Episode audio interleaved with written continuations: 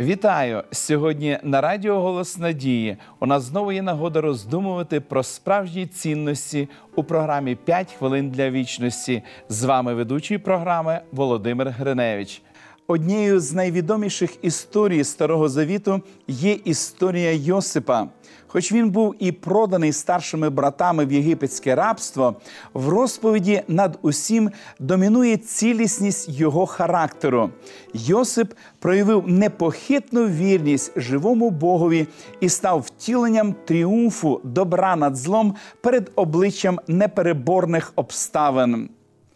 У його важкому житті відображена суть того, яким є Бог і як він ставиться до грішного людства.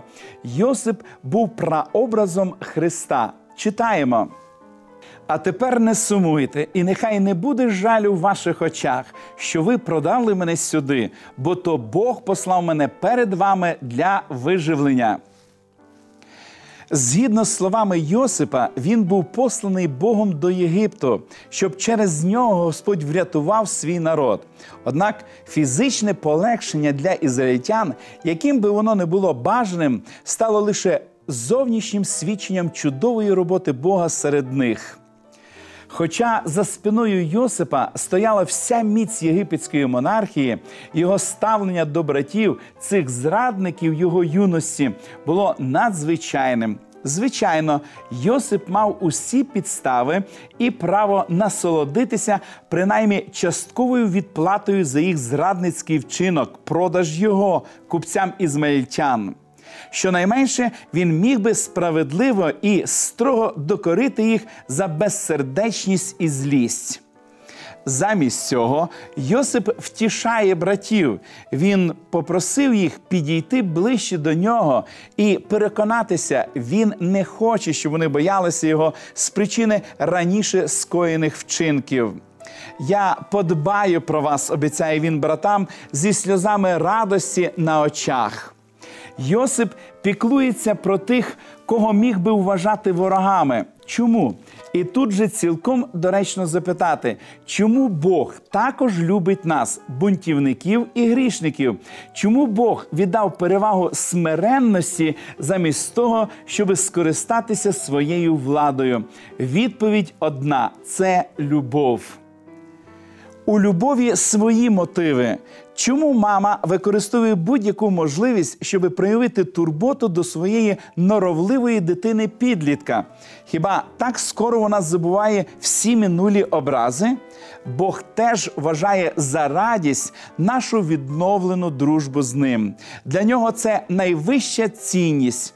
Він говорить нам слова втіхи. Бо я знаю ті думки, які думає про вас, говорить Господь, думки спокою, а не на зло, щоби дати вам будучність та надію. Помолимось. Дорогий наш Небесний Отець, ми безмежно вдячні Тобі за те, що Ти опікуєшся нами, за те, що Ти посилаєш нам такі важливі, цікаві і натхненні історії із святого Письма.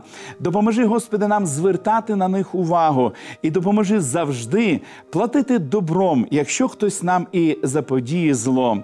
Ми знаємо, що в Тебе є найкращі плани для нас. Благослови нас і допоможи нам сьогодні скористатися Твоєю любов'ю, Твоїми планами щодо нашого майбутнього а в тебе щось найкраще є для нас. Ми щиро дякуємо тобі за це в ім'я Ісуса Христа, молитва наша. Амінь. Пам'ятайте, Бог любить вас і цінує дружбою з вами. Якою буде ваша відповідь на Його любов? Нагадую про те, що ви можете безкоштовно отримати цікаві біблійні уроки, дивовижні факти. Вони допоможуть вам зрозуміти любов Божу. Ви можете отримати їх, зателефонувавши нам за номером телефону 0800 30 20 20 або написавши на електронну адресу biblesobachka.hope.ua. Нехай благословить вас Бог. До побачення!